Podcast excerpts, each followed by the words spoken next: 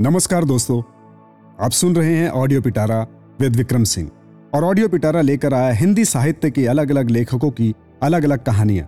और आज मैं आपके सामने लेकर आया हूँ शरद चंद्र चट्टोपाध्याय का एक खूबसूरत सा उपन्यास, चंद्रनाथ। मेरी आवाज़ में तो आइए शुरू करते हैं भाग दो।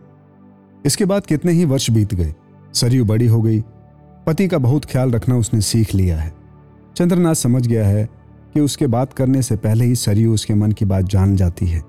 अगर वो दासी होती तो सारा संसार खोजने पर भी चंद्रनाथ को एक और वैसी दासी नहीं मिलती।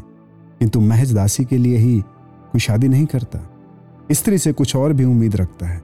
मन में आता है कि उस स्त्री का आचरण बिल्कुल दासियों की तरह होना अच्छा नहीं है। सरयू का व्यवहार बहुत विनम्र और मधुर था, किंतु दाम्पत्य सुख किसी तरह भी परिपूर्ण नहीं हो पाता था। इसी से इतने मिलन और इतने आदर यत्न के बावजूद उन दोनों के बीच एक दूरी रह गई थी और वह दूरी किसी भी तरह कम नहीं हो पा रही थी। एक दिन हठात उसने सरयू से कहा, तुम इतनी डरती क्यों हो? क्या मैं कोई बुरा व्यवहार करता हूँ?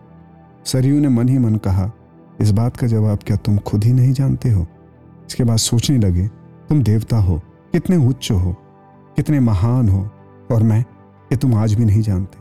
तुम मेरे प्रतिपालक हो और मैं केवल तुम्हारी आश्रिता, तुम दाता हो और मैं भिखारिन। उसका संपूर्ण हृदय कृतज्ञता से परिपूर्ण था। इसी से प्यार सिर उठाकर ऊपर नहीं उठ सका। वो अंततः सलीला की गुप्त धारा की तरह अंतरतम प्रदेश में छिपकर बहता था, बाहर नहीं आ पाता था। उसी तरह अविराम गति से वो कहता रहा, किंतु चंद्रनाथ उसे नहीं खोज पाया। अत्यंत अभागे जैसे जीवन में कभी भगवान को नहीं खोज पाते, किंतु आज अकस्मात वो उज्जवल दीपालोक में जब वो देख पाया कि सरयू की कमल की तरह विकसित आँखें छल छला गई हैं तब दयालु होकर उसने उसके नज़दीक खींच लिया। सरयू ने गोद में सिर पटक दिया। चंद्रनाथ ने कहा, रहने दो। उन बातों की कोई ज़रूरत नहीं है। कहकर दोनों हाथों से पकड़कर स्त्री का सिर ऊपर उठा लिया। अपनी आँखों पर सरयू ने एक गर्म निश्वास अनुभव किया। चंद्रनाथ ने कहा, एक बार मेरी ओर देखो तो। सरयू की दोनों पलकें और ज़ोर से मिच गई। वो किसी तरह भी नहीं देख पाई। थोड़ी देर बाद एक लंबी सांस छोड़कर चंद्रनाथ ने कहा, तुम बहुत डरती हो। इसी से देख नहीं सकी। सरयू किंतु देख सकती हो तो अच्छा होता। नहीं तो एक काम करो, मेरे उन्नीदे मुँह को एक बार अच्छी तरह देख लो। इस मुँह से डरने लायक ऐसी कोई बात नहीं है। छाती पर सोई हो क्या अंदर की बात सुन पाती हो? इसी से बहुत दुख होता है, सरयू। तुम मुझे नहीं समझ सकती। तब भी सरयू बोल नहीं सकी।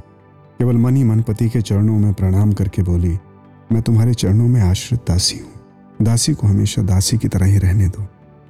ऐसी ही इंटरेस्टिंग किताबें कुछ बेहतरीन आवाजों में। सुनिए सिर्फ़ ऑडियो पिटारा पर। ऑडियो पिटारा सुनना ज़रूरी है।